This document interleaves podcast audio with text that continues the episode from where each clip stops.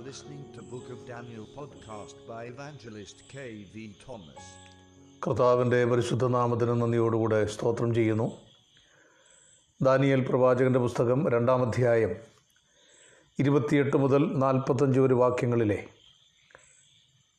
ഈ ആഴ്ചയിലുള്ള രണ്ടാമത്തെ ക്ലാസ്സിലേക്ക് എല്ലാ പ്രിയപ്പെട്ടവർക്കും സ്വാഗതം നെബുക്കദ്നേസർ രാജാവിന് ദൈവം വെളിപ്പെടുത്തി കൊടുത്ത അഞ്ച് ലോക സാമ്രാജ്യങ്ങളെക്കുറിച്ചുള്ള സവിസ്തരമായ പഠനമാണ് ദാനിയൽ പ്രവാചകന്റെ പുസ്തകം രണ്ട് ഏഴ് എട്ട് അധ്യായങ്ങൾ നമുക്ക് പഠിക്കുവാനായിട്ട് സാധിക്കുന്നു.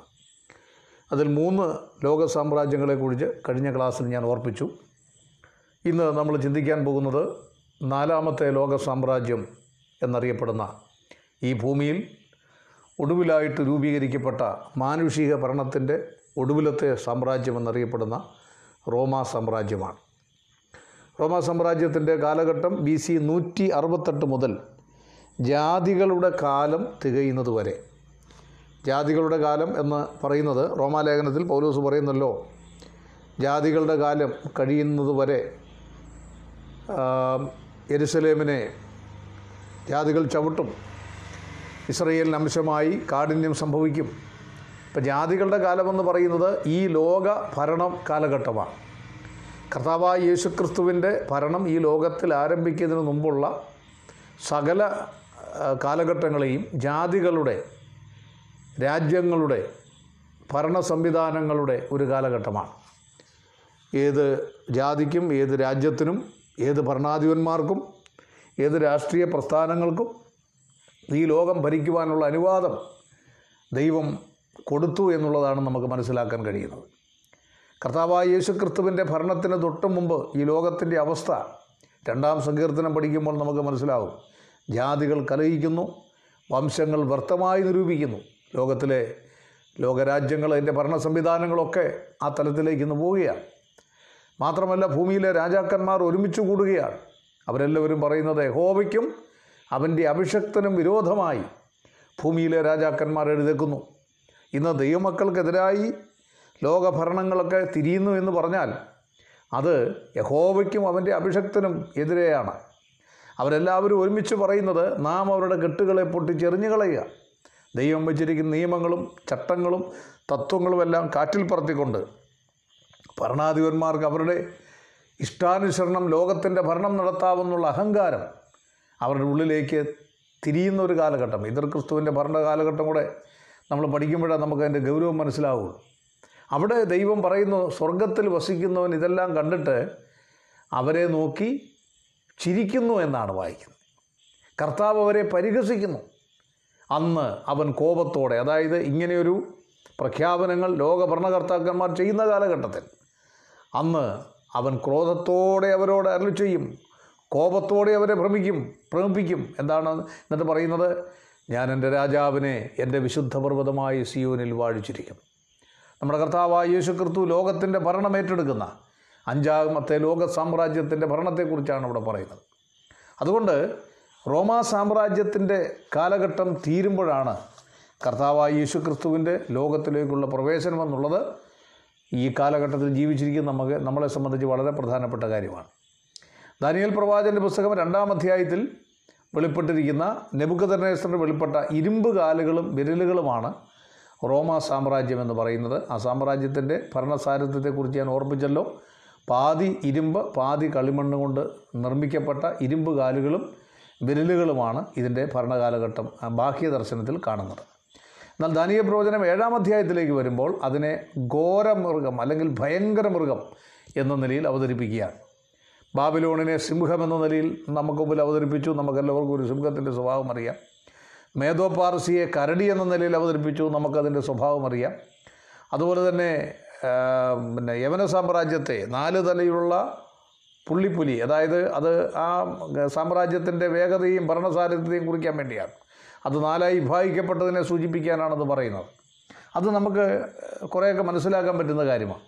എന്നാൽ ഇവിടെ റോമാ സാമ്രാജ്യത്തെക്കുറിച്ച് അതിന്റെ ആന്തരിക ഘടനയെക്കുറിച്ച് ദാനിയേലിന് വെളിപ്പെടുത്തുമ്പോൾ പറയുന്നത് ഘോരമൃഗം ഭയങ്കര മൃഗം എന്ന് പറഞ്ഞാൽ ആ മൃഗത്തെ ഐഡന്റിഫൈ ചെയ്യുന്നില്ല എന്നുള്ളതാണ്. മൃഗം എന്നുള്ള പേരിൽ പോലും ഐഡന്റിഫൈ ചെയ്യാൻ പറ്റാത്ത അതിഭയങ്കരമായ ദുസ്വഭാവങ്ങളുള്ള ക്രൂരതയുള്ള ഒരു മൃഗം. അതാണ് റോമാ സാമ്രാജ്യത്തിന്റെ ഭരണകാലഘട്ടങ്ങൾ മുഴുവൻ നമ്മൾ പരിശോധിച്ചാൽ. ഏറ്റവും ഒടുവിൽ ഇനി സംഭവിക്കാൻ പോകുന്ന എതിർ ക്രിസ്തുവിന്റെ ഭരണമൊക്കെ നമ്മൾ പഠിക്കുമ്പോൾ ആ ഘോര മൃഗത്തിന്റെ മുഖം നമുക്ക് വളരെ വ്യക്തമായി തിരിച്ചറിയാനായിട്ട് സാധിക്കും. ഈ ഭയങ്കര മൃഗത്തിന്റെ ഭരണകാലഘട്ടം റോമാ സാമ്രാജ്യത്തിന്റെ ഭരണകാലഘട്ടം നമ്മൾ പഠിച്ചാലറിയാം ക്രൂശീകരണം എന്ന് പറയുന്ന അതിഭീകരമായ ശിക്ഷാക്രമം ലോകത്തിൽ കൊണ്ടുവന്നത് റോമാ ഗവൺമെന്റാണ് ഇരുപത്തിരണ്ടാം സങ്കീർത്തനത്തിൽ ദാവീദ് എഴുതി അവർ എന്റെ കൈകളെയും കാലുകളെയും തുളച്ചു. ക്രൂശിൽ കിടക്കുന്ന കർത്താവായ യേശു ക്രിസ്തുവിന്റെ ചിത്രം ഇരുപത്തിരണ്ടാം സങ്കീർത്തനത്തിലുണ്ട്. അവിടെ അസ്ഥി അസ്ഥിയോട് ബന്ധം വിട്ട നാവണ്ണാക്കോട് പറ്റുന്ന ഹൃദയം മെഴുകുപോലെയായ ക്രൂശിൽ കിടന്ന് ഭയാനകമായ അനുഭവത്തിലൂടെ കടന്നു പോകുന്ന കർത്താവായ യേശു ക്രിസ്തുവിന്റെ ചിത്രമാണ് അവിടെ പ്രവാചകൻ വെളിപ്പെടുത്തുന്നത്. എന്നാൽ നിങ്ങൾ മനസ്സിലായിക്കോണം ദാവീദ് എഴുതിയ കാലഘട്ടത്തിലോ പിന്നീട് ഈ യവന സാമ്രാജ്യത്തിന്റെ ഭരണം തീരുന്ന കാലഘട്ടം വരെയോ ഏതാണ്ട് ബി സി നൂറ്റി അറുപത്തെട്ട് വരെ ലോകചരിത്രത്തിൽ ക്രൂശീകരണം എന്ന് പറയുന്ന ഒരു സമ്പ്രദായം ഉണ്ടായിരുന്നില്ല. എന്നാൽ റോമാ സാമ്രാജ്യം അധികാരത്തിൽ വന്നു കഴിഞ്ഞപ്പോഴാണ് അവർ ക്രൂശീകരണം എന്ന് പറയുന്ന ഒരു സമ്പ്രദായം ലോകത്തിൽ കൊണ്ടുവന്നത്. അത് വളരെ സങ്കടകരമായ ഒരു സ്ഥിതിവിശേഷമാണ്. കർത്താവായ യേശു ക്രിസ്തുവിനെ മാത്രമല്ല അനേകരെ അവർ ക്രൂശിച്ചിട്ടുണ്ട്. എന്നാൽ യേശു ക്രിസ്തുവിന്റെ ക്രൂശീകരണവും ലോകത്തിലുണ്ടായ മറ്റുള്ളവരുടെ ക്രൂശീകരണവും തമ്മിൽ വ്യത്യസ്തമായ കാര്യങ്ങളുണ്ട് എന്നുള്ളത് വചനം പഠിക്കുന്നവർക്ക് മനസ്സിലാക്കാനായിട്ട് സാധിക്കും. അതുകൊണ്ട് ഭയങ്കര മൃഗം. എന്റെ പ്രിയപ്പെട്ടവരെ പിന്നീടുള്ള ഓരോ ഭരണകർത്താക്കന്മാരും നമുക്കറിയാം ക്രിസ്തീയ സഭയെ അതിഭീകരമായ നിലയിൽ പീഡിപ്പിച്ചത്. റോമൻ സാമ്രാജ്യത്തിലെ ഭരണ ചക്ര ചക്രവർത്തിമാർ ഡൊമീഷ്യൻ നീറോ അങ്ങനെ ഒത്തിരി ഒത്തിരി ചരിത്രകാര പിന്നെ ഭരണകർത്താക്കന്മാർ അതിഭയാനകമായ നിലയിൽ കർത്താവിന്റെ സഭയെ പീഡിപ്പിക്കുന്ന നമുക്ക് കാണുവാനായിട്ട് സാധിക്കും.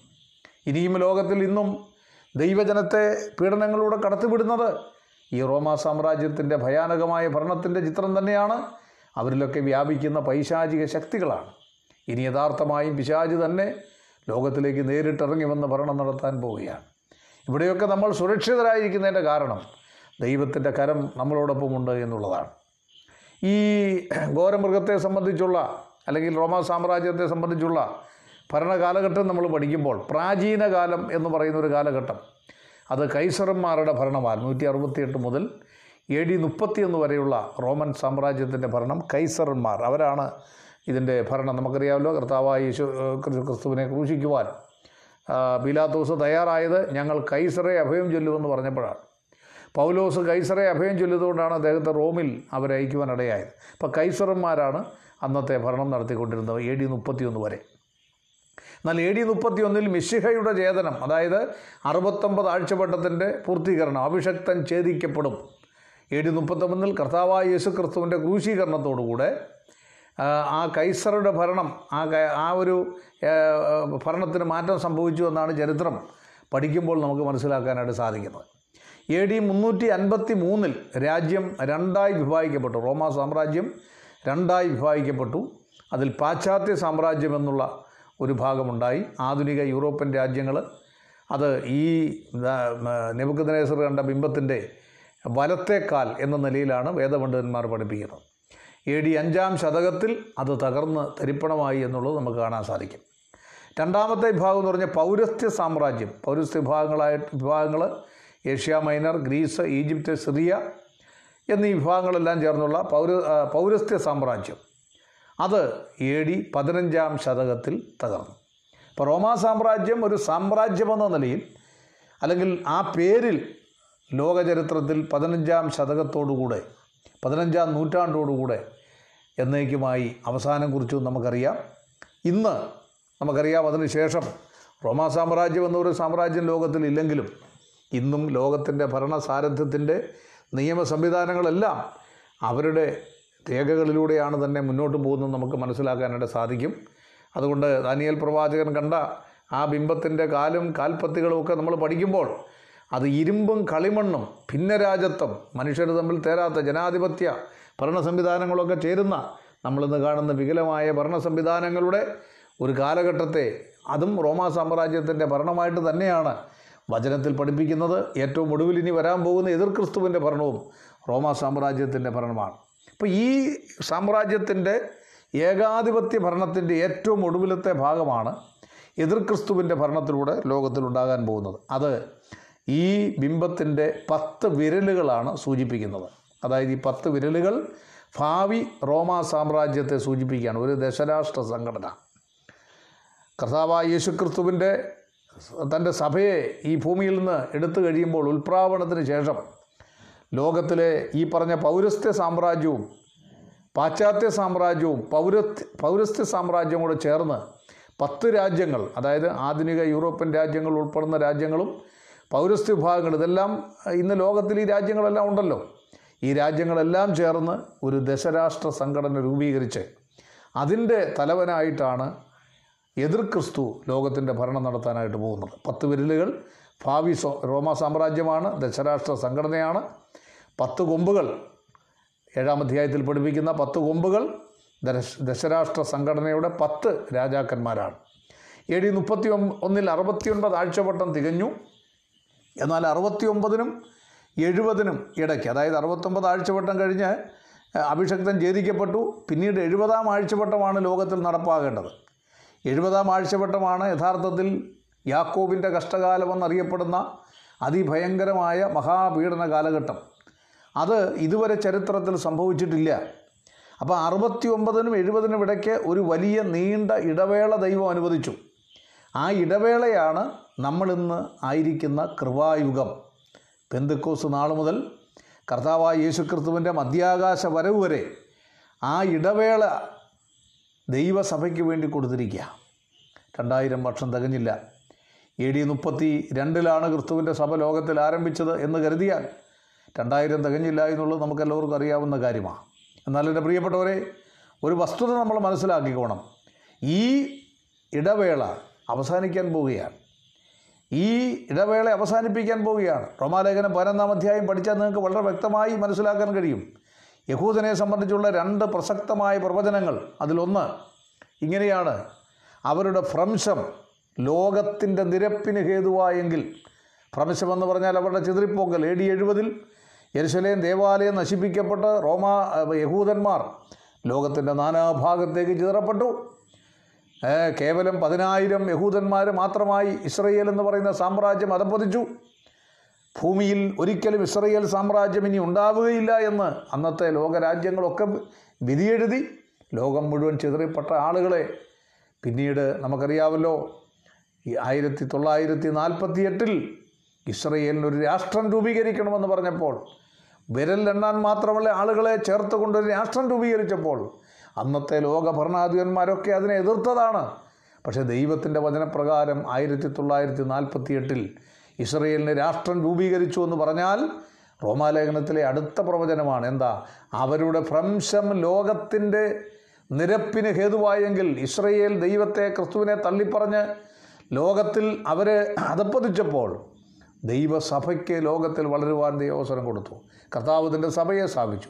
എന്നാൽ അവരുടെ അംഗീകരണം അവരുടെ ഭ്രംശം ലോകത്തിന്റെ നിരപ്പിന് ഹേതുവായെങ്കിൽ അവരുടെ അംഗീകരണം മരിച്ചവരുടെ ഉയർപ്പെന്നൽ ഉയർപ്പെന്നല്ലാതെ എന്താകും? അതെന്താണ് സൂചിപ്പിക്കുന്നത്?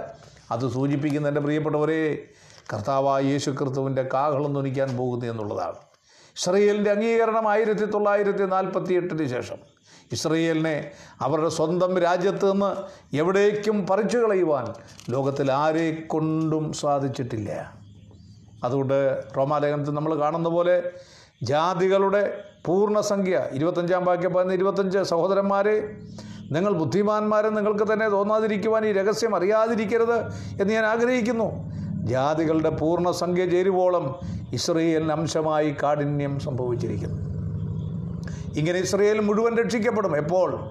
വിടുവിക്കുന്നവൻ സിയോനിൽ നിന്ന് വരും. അവൻ യാക്കോവിൽ നിന്ന് അഭക്തിയെ മാറ്റും. ഇസ്രയേൽ എന്ന് പറയുന്ന രാഷ്ട്രം പതിനഞ്ചാം വാക്യമാണ് ഞാൻ ഓർപ്പിച്ചത് മുമ്പേ വാക്യം അവരുടെ ഭ്രംശം. ലോകത്തിന്റെ നിരപ്പിന് ഹേതുവായെങ്കിൽ അവരുടെ അംഗീകരണം മരിച്ചവരുടെ ഉയർപ്പെന്നല്ല എന്താ ഇസ്രയേലിന്റെ രണ്ട് കാലഘട്ടങ്ങളെ അത് സൂചിപ്പിക്കുകയാണ്. ഇവിടെ പറയുന്നത് ജാതികളുടെ പൂർണ സംഖ്യ ചേരുവോളം ഇസ്രയേലിന് അംശമായി കാഠിന്യം സംഭവിച്ചിരിക്കുന്നു. ദൈവസഭയ്ക്ക് ഒരു കണക്കുണ്ട്. കർത്താവിന്റെ സഭയ്ക്ക് ഒരു കണക്കുണ്ട് കൃത്യ കണക്കുണ്ട്. അതാണ് ജാതികളുടെ പൂർണസംഖ്യ. ആ പൂർണസംഖ്യ എപ്പോൾ ചേർക്കപ്പെടുമോ അപ്പോൾ ദൈവസഭ ഈ ഭൂമിയിൽ നിന്ന് മാറ്റപ്പെടും. അങ്ങനെ സംഭവിച്ചാൽ എന്താണ് സംഭവിക്കുന്നത്? ഇങ്ങനെ ഇസ്രയേൽ മുഴുവൻ രക്ഷിക്കപ്പെടും എന്ന് പറഞ്ഞാൽ ദൈവസഭ ഭൂമിയിൽ നിന്ന് എടുക്കപ്പെട്ട് കഴിയുമ്പോൾ അവശേഷിക്കുന്ന ഇസ്രയേൽ മുഴുവൻ രക്ഷിക്കപ്പെടും. ഇന്ന് ഇസ്രയേലിന് രക്ഷിക്കപ്പെടണമെങ്കിൽ ഇന്ന് ഇസ്രയേലിന് സ്വർഗത്തിൽ പോകണമെങ്കിൽ ദൈവസഭയുടെ ഭാഗമാണ് ഇന്ന് ലോകത്ത് ജീവിച്ചിരിക്കുന്ന യഹൂദന്മാരിൽ ആരെങ്കിലുമൊക്കെ മരിച്ചു പോയാൽ ക്രിസ്തുവിനെ കൂടാതെ മരിച്ചു പോയാൽ അവർ നരകത്തിലേ പോവുകയുള്ളൂ. എന്നാൽ സഭയെടുക്കപ്പെട്ട് കഴിയുമ്പോൾ ഇസ്രയേൽ മുഴുവനായി രക്ഷിക്കപ്പെടും എങ്ങനെ? വിടുവിക്കുന്നവൻ സിയോനിൽ നിന്ന് വരും. കർത്താവായ യേശു ക്രിസ്തു തന്റെ വിശുദ്ധന്മാരുമായി ഭൂമിയിലേക്ക് ഇറങ്ങി വരുമ്പോൾ ഇസ്രയേലിനെ പൂർണമായി രക്ഷിക്കുന്ന ഒരു ചിത്രമാണ് നമുക്കവിടെ കാണുവാനായിട്ട് സാധിക്കും. അതുകൊണ്ട് ഇവിടെ ശ്രദ്ധിക്കേണ്ട ഏറ്റവും പ്രധാനപ്പെട്ട കാര്യം പത്ത് വിരലുകൾ റോമാ സാമ്രാജ്യമാണ്. അറുപത്തൊമ്പതിനും എഴുപതിനും ഇടയ്ക്കുള്ള ഒരു ഇടവേളയിലാണ് ദൈവസഭ ഇന്നായിരിക്കുന്നത്.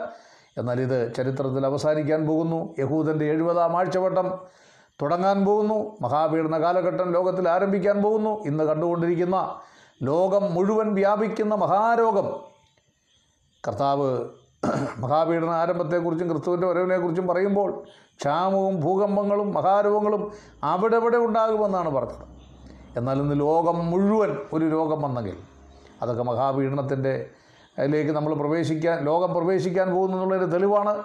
മഹാപീഡന കാലത്ത് ഇത് ഈ ഒരു രോഗം മാത്രമല്ല മറ്റനേക മഹാരോഗങ്ങൾ ലോകം മുഴുവൻ നിറഞ്ഞ് കവിയാൻ പോകുന്നു എന്നാണ് നമുക്ക് പഠിക്കാൻ കഴിയും എന്നാൽ അതുകൊണ്ട് നമ്മളെല്ലാവരും കാഹളം ധ്വനിക്കാൻ പോകുന്നതിന്റെ വാതുക്കലാണ് നിൽക്കുന്നത്. അതുകൊണ്ട് പ്രിയപ്പെട്ടവരെ ഈ കാലഘട്ടങ്ങളിൽ വിശ്വാസത്തിൽ ഉറപ്പുള്ളവർ ആത്മാവിൽ എരിവുള്ളവരായി കർത്താവിന്റെ സന്നിധിയിൽ ഉണർന്നും പ്രാർത്ഥിച്ചുകൊണ്ടിരിക്കുവാനായിട്ട് നമുക്ക് ഓരോരുത്തർക്കും ഇടയാകട്ടെ എന്ന് ഞാൻ ആശംസിക്കുകയാണ്. അതുകൊണ്ട് ദൈവസഭയുടെ എടുക്കപ്പെടലാണ് കൃപായുഗം. അതിനുശേഷമാണ് എഴുപതാം ആഴ്ചവട്ടം ആരംഭിക്കുന്നത്. ഇവിടെ പതിനൊന്നാമത്തെ കൊമ്പ് എന്ന നിലയിൽ ധനീ പ്രവചനം ഏഴാം അധ്യായത്തിന്റെ എട്ട് എട്ടാം അധ്യായത്തിന്റെ ഒമ്പത് എട്ടിന്റെ ഒമ്പത് വാക്യങ്ങൾ പഠിപ്പിക്കുന്ന എതിർ ക്രിസ്തുവാണ് പതിനൊന്നാമത്തെ കൊമ്പ്. ഞാൻ ആ ഭാഗത്തേക്ക് വരുമ്പോൾ വിശദീകരിക്കാം. എഴുപതാം ആഴ്ചവട്ടത്തിന്റെ ആരംഭം കുറിക്കപ്പെടുന്നത് എതിർ ക്രിസ്തു അതായത് പതിനൊന്നാമത്തെ കൊമ്പ് പത്ത് കൊമ്പുകൾ ഞാൻ ഓർപ്പിച്ചല്ലോ ദശരാഷ്ട്ര സംഘടനയുടെ പത്ത് രാജാക്കന്മാരാണെങ്കിൽ പതിനൊന്നാമത്തെ കൊമ്പ് എതിർ ക്രിസ്തുവാണ്. അവൻ ലോകത്തിലേക്ക് പ്രവേശിക്കുമ്പോഴാണ് മഹാപീഡനം അല്ലെങ്കിൽ എഴുപതാം ആഴ്ചവട്ടം ആരംഭിക്കുന്നത്. ഇരുമ്പ് കാൽവിരലുകൾ അതായത് പാതി ഇരുമ്പ് കൊണ്ട്. മഹാപീഡന കാലത്ത് ലോകഭരണത്തിന് തയ്യാറാക്കപ്പെടുന്ന റോമാ സാമ്രാജ്യത്തെക്കുറിച്ചാണ് ഇവിടെ പഠിപ്പിക്കുന്നത്.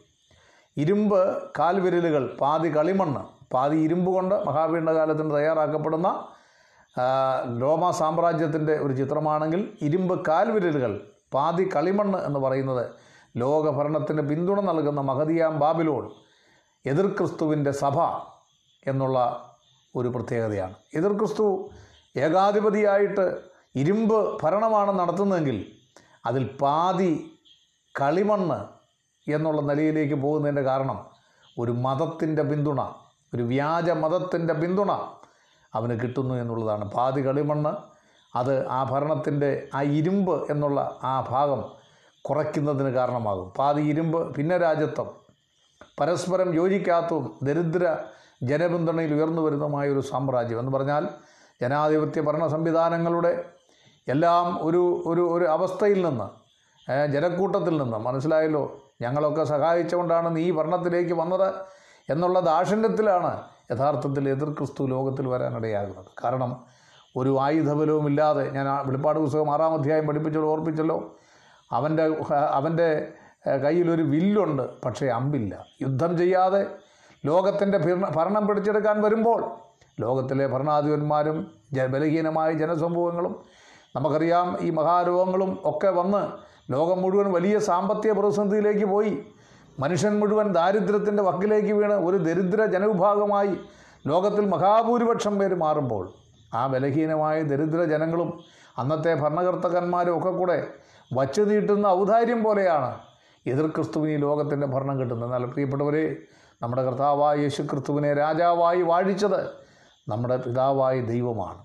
ഞാൻ എന്റെ രാജാവിനെ വാഴിച്ചിരിക്കുന്നു. അതാണ് ആ ഭരണത്തിന് വേണ്ടിയാണ് നമ്മൾ കാത്തിരിക്കുന്നത്. അതുകൊണ്ട് എതിർ ക്രിസ്തുവിന്റെ ഭരണം അതാണ് നാലാമത്തെ ലോക സാമ്രാജ്യത്തിന്റെ ഒടുവിലത്തെ സ്ഥിതി എന്ന് നമുക്ക് മനസ്സിലാക്കാനായിട്ട് സാധിക്കും. എന്റെ പ്രിയപ്പെട്ടവരെ അത് വളരെ പ്രധാനപ്പെട്ട ഒരു വിഷയമാണ്. ദാനിയ പ്രവചനം രണ്ടാം അധ്യായത്തിൽ ദാനിയേലിന് ഈ വെളിപ്പാടുകൾ ദൈവം കൊടുക്കുമ്പോൾ അഞ്ചാമത്തെ ലോക സാമ്രാജ്യത്തെക്കുറിച്ച് വളരെ വിശദമായിട്ടുള്ള വെളിപ്പാടുകൾ കൊടുക്കുകയാണ്. അതിന്റെ ഏറ്റവും ഒടുവിലത്തെ ഭാഗത്തേക്ക് നമ്മൾ വരുമ്പോൾ അഞ്ചാമത്തെ ലോക സാമ്രാജ്യം ഈ നാൽപ്പത്തിനാലാം വാക്യം ഈ രാജാക്കന്മാരുടെ കാലത്ത് സ്വർഗസ്ഥനായ ദൈവം ഒരു നാളും നശിച്ചു പോകാത്ത ഒരു രാജ്യത്വം സ്ഥാപിക്കും. ആ രാജ്യത്വം വേറെ ഒരു ജാതി ഏൽപ്പിക്കപ്പെടുകയില്ല. ഇത് ഈ രാജ്യത്വങ്ങളെയൊക്കെയും തകർത്ത് നശിപ്പിക്കുകയും എന്നേക്കും നിലനിൽക്കുകയും ചെയ്യും. കൈതൊടാതൊരു കല്ല് പർവതത്തിൽ നിന്ന് പറഞ്ഞു വന്ന് ഇരുമ്പും താമ്രവും കളിമണ്ണും വെള്ളിയും പൊന്നും തകർത്ത് കളഞ്ഞതായി കണ്ടതിന്റെ താല്പര്യമോ മഹാദൈവം മേലാൽ സംഭവിക്കാൻ ഉള്ളത് രാജാവിനെ അറിയിച്ചിരിക്കുന്നു. സ്വപ്നം നിശ്ചയവും അർത്ഥം സത്യവുമാകും. എന്റെ പ്രിയപ്പെട്ടവരെ ദൈവത്തിന്റെ വചനത്തിന്റെ പവിത്രത. ഇവിടെ ഈ എതിർക്രിസ്തുവിന്റെ ലോകഭരണം പാശ്ചാത്യ പൗരസ്ത്യ സാമ്രാജ്യങ്ങൾ ഒരുമിച്ച് ചേർന്ന് ഭരണം നടത്തുമ്പോൾ ദാനിയേൽ പ്രവാചകൻ സോറി നെബുഗദനേസർ കണ്ട ആ ബിംബത്തിന്റെ കാൽ വിരലുകളിൽ കാലിലാണ് ഈ കൈതൊടാത്ത കല്ല് ഇടിക്കാൻ പോകുന്നത്. ഇവിടെ പറഞ്ഞിരിക്കുന്ന കൈതൊടാത്ത കല്ല് യേശു ക്രിസ്തുവിന്റെ മടങ്ങി വരവിനോടനുബന്ധിച്ചുള്ള സംഭവങ്ങളാണ് വിശദീകരിക്കുന്നത്. കല്ല് എബൻ എന്ന വാക്കിന് അവിടെ ഉപയോഗിച്ചിരിക്കുന്ന വാക്ക് വളരെ വലുതായ കല്ല് കുറവ് വരാത്തത് ക്രിസ്തുവിന്റെ നിസ്തുല്യതയാണ് വെളിപ്പെടുന്നത്. കർത്താവ് പറഞ്ഞു ഈ പാറമേൽ ഞാൻ എന്റെ സഭയെ പണി. ക്രിസ്തുവാകുന്ന പാറ കൈതൊടാത്ത കല്ല് എന്ന് പറഞ്ഞാൽ ഇവിടെ ഒരു വലിയ കല്ല് കുറവ് വരാത്ത കല്ല് യാതൊരു നിലയിലുള്ള ന്യൂനതയുമില്ലാത്ത കല്ല് എന്നൊക്കെയാണ് അതിന്റെ മൂലഭാഷയിലെ അർത്ഥം. ക്രിസ്തുവിന്റെ നിസ്തുല്യത വെളിപ്പെടുന്നു. രണ്ട് കൈതൊടാതെ പറഞ്ഞു വന്നു. കല്ല് കൈതൊടാതെ പറഞ്ഞു വന്നു. ക്രിസ്തുവിന്റെ മഹത്വ പ്രത്യക്ഷതയാണ് ഇവിടെ വെളിപ്പെടുത്തുന്നത്. ദൈവീക നിർണയപ്രകാരം. എതിർ ക്രിസ്തു ലോകത്തിലേക്ക് വരുന്നത്. കർത്താവ് പറഞ്ഞല്ലോ ഞാൻ എന്റെ പിതാവിന്റെ നാമത്തിൽ വന്നു. എന്നാൽ മറ്റൊരുത്തൻ സ്വന്തം നാമത്തിൽ വരും. സാത്താനാണ് അവനെ ലോകത്തിലേക്ക് ആനയിക്കും. ദൈവം പറഞ്ഞിട്ടാണ് അവൻ വരുന്നത്. എന്നാൽ അവന് അഡ്രസ്സ് ഇല്ലാതെ ഞാൻ ഓർപ്പിച്ച പോലെ ജനങ്ങളുടെ പിന്തുണ കൊണ്ട് ഞങ്ങളെല്ലാം കൂടെയാണ് നിന്നെ ഭരണാധിപനാക്കുന്ന നിലയിലാണ് അവൻ ലോകത്തിൽ വരുന്നത്. എന്തൊരു കഷ്ടമാണ്. ഇവിടെ ശ്രദ്ധിക്കണം കൈതൊടാതെ പറഞ്ഞു വന്നു എന്ന് പറഞ്ഞാൽ മാനുഷികമായ യാതൊരു തീരുമാനങ്ങളുടെയും അടിസ്ഥാനത്തിലല്ല നമ്മുടെ കർത്താവായ യേശു ക്രിസ്തു ലോകത്തിന്റെ ഭരണം പിടിച്ചെടുക്കാൻ പോകുന്നു. ലോകത്തിലെ ഭരണങ്ങളെല്ലാം ജനങ്ങളുടെ വോട്ട് മേടിച്ച് ജനങ്ങളുടെ തീരുമാനപ്രകാരം ജനാധിപത്യ സമ്പ്രദായ പ്രകാരമൊക്കെ തിരഞ്ഞെടുക്കുന്ന ആളുകളാണ് ലോകത്തിൽ ഭരണം നടത്തുന്നത്. എതിർ ക്രിസ്തുവും അങ്ങനെ തന്നെയാണ് ഭരിക്കാൻ പോകുന്നതെങ്കിൽ നമ്മുടെ കർത്താവായ യേശു ക്രിസ്തു കൈ കൈ തൊടാതെ പറഞ്ഞു വന്നതല്ല. അവന് ലോകത്തിന്റെ ഭരണം ഏറ്റെടുക്കാൻ പോകുന്നത് ദൈവത്തിന്റെ നിർണയപ്രകാരം മാത്രം. അത് മനുഷ്യന്റെ തീരുമാനപ്രകാരമല്ല. വെളിപ്പാട് പുസ്തകം പത്തൊമ്പതാം അധ്യായത്തിന്റെ പതിനൊന്ന് മുതൽ ഇരുപത്തിയൊന്ന് വരെയുള്ള വാക്യങ്ങൾ വായിച്ചാൽ അത് വ്യക്തമായി മനസ്സിലാക്കാൻ സാധിക്കും. ആ കല്ല് ബിംബത്തിന്റെ കാലിൽ അടിച്ച് തകർത്ത് കളഞ്ഞു. ദൈവിക നിർണയപ്രകാരം ഹർമഗദ്ദോൻ യുദ്ധം നടക്കുന്ന സമയത്ത് അന്ത്യകാലത്ത് ഉത്ഭവിക്കുന്ന ഈ സാമ്രാജ്യം നാല് ലോക സാമ്രാജ്യങ്ങളിലെ സ്വഭാവവിശത്തോടെ ആയിരിക്കുമെന്ന് നമുക്ക് കാണാൻ സാധിക്കും. ബാബിലോണിന്റെയും മേധോപാർസിയുടെയും യവന സാമ്രാജ്യത്തിന്റെയും റോമാ സാമ്രാജ്യത്തിന്റെയും എല്ലാ സ്വഭാവത്തോടുകൂടെ ലോകത്തിൽ ഉത്ഭവിക്കുന്ന ഈ നാലാമത്തെ ലോക സാമ്രാജ്യത്തെ. എന്റെ പ്രിയപ്പെട്ടവരെ അതിന്റെ കാലിൽ അടിച്ച് തകർത്ത് കളയുന്നു. ആ കാലിൽ അടിക്കുമ്പോൾ നമുക്കറിയാമല്ലോ മുഴുവൻ തകരുന്നു അതിന്റെ അർത്ഥം. ലോകജാതീയ ഭരണത്തിന്റെ അവസാനം കുറിക്കുന്നത് നമുക്കിവിടെ കാണാൻ സാധിക്കും. അഞ്ചാമത് ഇവിടെ വായിക്കുന്നത് ഇവിടെ ബിംബത്തിന്റെ കാലിലടിച്ച് തകർത്ത് കളഞ്ഞു. ദൈവിക നിർണയപ്രകാരമാണ് സംഭവിക്കുന്നത്. അത് ലോകജാതീയ ഭരണത്തിന്റെ അവസാനം കുറിക്കപ്പെടുകയാണ്. ഇനി അഞ്ചാമത്തെ കാര്യം നമ്മൾ കാണുന്നത്. വേനൽക്കാലത്തെ കളത്തിലെ പതിർ പോലെ. എന്റെ പ്രിയപ്പെട്ടവരെ ഈ ഭരണാധിപന്മാരെയും ഭരണ സംവിധാനങ്ങളെയും എല്ലാം നരകത്തിലേക്ക് തള്ളി തീ കത്തിക്കുന്ന ഒരു ചിത്രം കാണാൻ സാധിക്കും. ഇടത്തുള്ളവരെ നരകത്തിലേക്ക് തള്ളുകയാണ്. മഹാപീഡന കാലഘട്ടത്തിൽ ഇസ്രയേൽ എന്ന് പറയുന്ന ഒരു ചെറു രാജ്യത്തെ സംരക്ഷിച്ച ലോകരാഷ്ട്രങ്ങളെ മുഴുവൻ വലത്തുള്ളവരായി കണ്ട് എന്റെ പിതാവിനാൽ അനുഗ്രഹിക്കപ്പെട്ടവരെ ദൈവരാജ്യത്തിലേക്ക് പ്രവേശിക്കാൻ പറയുമ്പോൾ ഇടത്തുള്ളവരെ മുഴുവൻ നരകത്തിലേക്ക് തള്ളുന്നു. മത്തായ സുവിശേഷം ഇരുപത്തഞ്ചിന്റെ നാൽപ്പത്തൊന്നാം വാക്യം. വേനൽക്കാലത്തിലെ കളത്തിലെ പതിര് പോലെ അതിനെ തകർത്ത് നശിപ്പിക്കുന്ന കാര്യം നമുക്ക് കാണുവാനായിട്ട് സാധിക്കും. ഇനി കാറ്റ് അവയെ പറപ്പിച്ചു കൊണ്ടുപോയി. എന്റെ പ്രിയപ്പെട്ടവരെ എത്ര പ്രധാനപ്പെട്ട കാര്യമാണ്. കാറ്റവയെ പറപ്പിച്ചു കൊണ്ടുപോയി.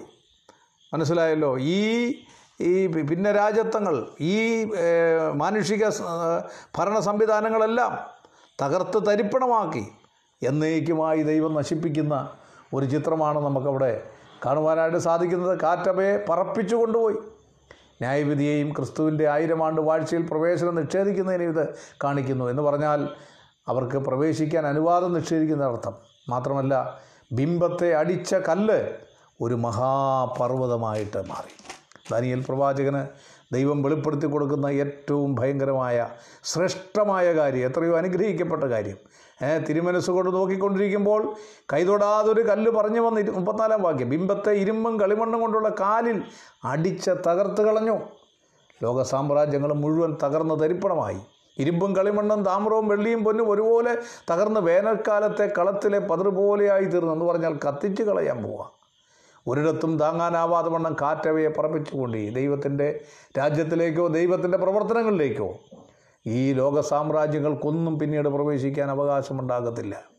ഒരിടത്തും തങ്ങാതെ വണ്ണം കാറ്റവയെ പറപ്പിച്ചു കൊണ്ടുപോയി. ബിംബത്തെ അടിച്ച കല്ല് ഒരു മഹാപർവതമായി തീർന്നു ഭൂമിയിലൊക്കെയും നിറഞ്ഞു. നമ്മുടെ കർത്താവായ യേശു ക്രിസ്തുവിന്റെ ആയിരം വർഷത്തെ ലോകഭരണത്തെക്കുറിച്ചാണ് അത് വെളിപ്പെടുത്തുന്നത്. ക്രിസ്തുവിന്റെ മഹത്വം ലോകം ദർശിക്കും. യേശു ക്രിസ്തുവിന്റെ ആയിരം വർഷത്തെ ലോകഭരണ വിഷയാപ്രവചനം അമ്പത്തിരണ്ടാം അധ്യായത്തിന്റെ പതിമൂന്ന് മുതൽ പതിനഞ്ച് വരെയുള്ള വാക്യം എന്റെ ദാസൻ തന്റെ പ്രയത്ന ഫലം കൊണ്ട് തൃപ്തനാകും. അമ്പത്തിമൂന്നാം അധ്യായം അമ്പത്തിരണ്ടാം അധ്യായത്തിൽ എന്റെ പ്രിയപ്പെട്ടവരെ അവൻ ജാതികളെ കുതിച്ച് ചാടുമാറാക്കും രാജാക്കന്മാർ അവനെ കൊണ്ട് വായു പൊത്തി നിൽക്കും. ഈ ലോകത്തിന്റെ ഭരണചക്രം തിരിക്കാൻ നമ്മുടെ കർത്താവ് മടങ്ങി വരാൻ പോകുകയാണ് സങ്കീർത്തനം രണ്ടിന്റെ എട്ട് മുതൽ പന്ത്രണ്ട് വരെയുള്ള വാക്യം വായിക്കുമ്പോൾ ആ ഭരണത്തിന്റെ പ്രത്യേകത വെളിപ്പെടുത്തുന്നുണ്ട്. ഇന്ന് പകൽക്കാലം ഞാൻ ഓർപ്പിക്കട്ടെ ദൈവമക്കളായി ഞാനും നിങ്ങളും അവനോടുകൂടെ ലോകത്തിന്റെ ഭരണം ഏറ്റെടുക്കേണ്ടവരാ. അനേക ആളുകൾ ചിന്തിക്കുന്നത് കർത്താവ് ഈ ലോകത്തിന്റെ ഭരണം നടത്തുമ്പോൾ ദൈവസഭ ഈ ഭൂമിയിൽ ഉണ്ടാവുകയില്ലെന്ന് പഠിപ്പിക്കുന്ന ഒരു കൂട്ടം ആളുകളുണ്ട്. എന്നാൽ അതിന് വ്യക്തമായ ഒരു ഒരു തെളിവുകളൊന്നും അവർക്ക് തരാനില്ല. എന്റെ പ്രിയപ്പെട്ടവരെ നമ്മൾ വായിക്കുന്നത് കാഹളം ധനിക്കുമ്പോൾ എടുക്കപ്പെടുന്ന ദൈവസഭ ക്രിസ്തുവിന്റെ ന്യായാസനത്തിൽ വിളിച്ചവർ പ്രതിഫലങ്ങളൊക്കെ പ്രാപിച്ച് പിതാവായി ദൈവത്തിന്റെ അടുക്കൽ പോയി ക്രിസ്തുവും തമ്മിൽ വിവാഹം നടന്നതിന് ശേഷം വിവാഹ സദ്യക്കായിട്ട് ഭൂമിയിലേക്ക് ഇറങ്ങി വരുന്നു. അതാണ് വെളിപ്പാട് പുസ്തകം പത്തൊമ്പതാമത്തെയായി കുഞ്ഞാടിന്റെ കല്യാണം വന്നുവല്ലോ. അവന്റെ കാന്തയും തന്നെ തന്നെത്താൻ ഒരുക്കിയിരിക്കുന്നു. എന്നിട്ട് പറയാ കുഞ്ഞാടിന്റെ വിവാഹ സദ്യയ്ക്ക് ക്ഷണിക്കപ്പെട്ടവർ ഭാഗ്യവാന്മാർ. എവിടെയാണ് വിവാഹ സദ്യ? വിവാഹ സദ്യയാണ് ഭൂമിയിലെ ആയിരം വർഷത്തെ ഭരണം. അങ്ങനെയെങ്കിൽ ഞാൻ ചോദിക്കട്ടെ എവിടെ വിവാഹ സദ്യ നടന്നാലും വരൻ മാത്രമേ ഉള്ളൂ വധുവില്ലേ? ഏത് വിവാഹം നിങ്ങൾ പരിശോധിക്കുക? ആ വിവാഹ സദ്യയിൽ വധുവുമുണ്ടല്ലോ. എന്റെ പ്രിയപ്പെട്ടവർ എന്താണ് സംശയിക്കേണ്ട കാര്യം? ഇനി പത്തൊമ്പതാം അധ്യായത്തിൽ പറഞ്ഞവൻ ആയിരം ആയിരം വിശുദ്ധന്മാരുമായിട്ട് വന്നിരിക്കുന്നു. യൂത പറയുന്നു ആയിരം ആയിരം വിശുദ്ധന്മാരുമായിട്ട് വന്നിരിക്കുന്നു. അതിൽ പഴയ നിയമ വിശുദ്ധന്മാരുണ്ടെങ്കിലും പുതിയ നിയമസഭയെ എല്ലാം കൂടെ ചേർത്തല്ലേ നമുക്ക് പറയാൻ പറ്റുന്നത്?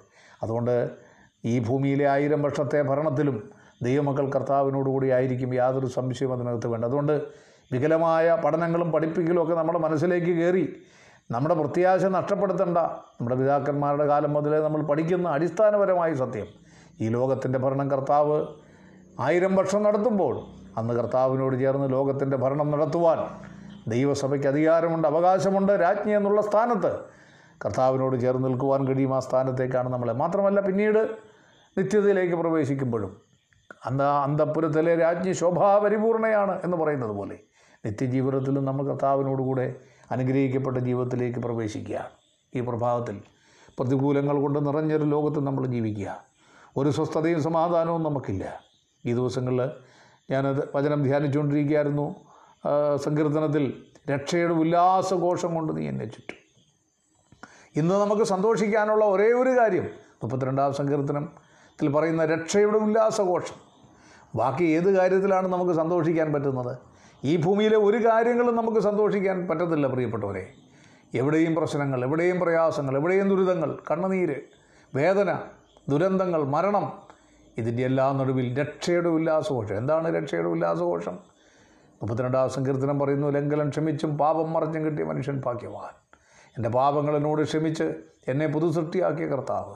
മാത്രമല്ല എന്നെ എന്നെ ദൈവരാജ്യത്തിലേക്ക് പ്രവേശിപ്പിക്കാൻ പോകുന്ന കർത്താവ് കർത്താവിനോട് ചേർന്ന് ആ നിത്യജീവിതത്തെക്കുറിച്ചുള്ള സ്വപ്നം നമുക്ക് കാണാം. അനേക ദുരന്ത സ്വപ്നങ്ങൾ കണ്ടുകൊണ്ടിരിക്കുന്ന നമുക്ക് നല്ല സ്വപ്നങ്ങൾ കാണാം. കർത്താവിനോട് ചേർന്നുള്ള നിത്യജീവിതം.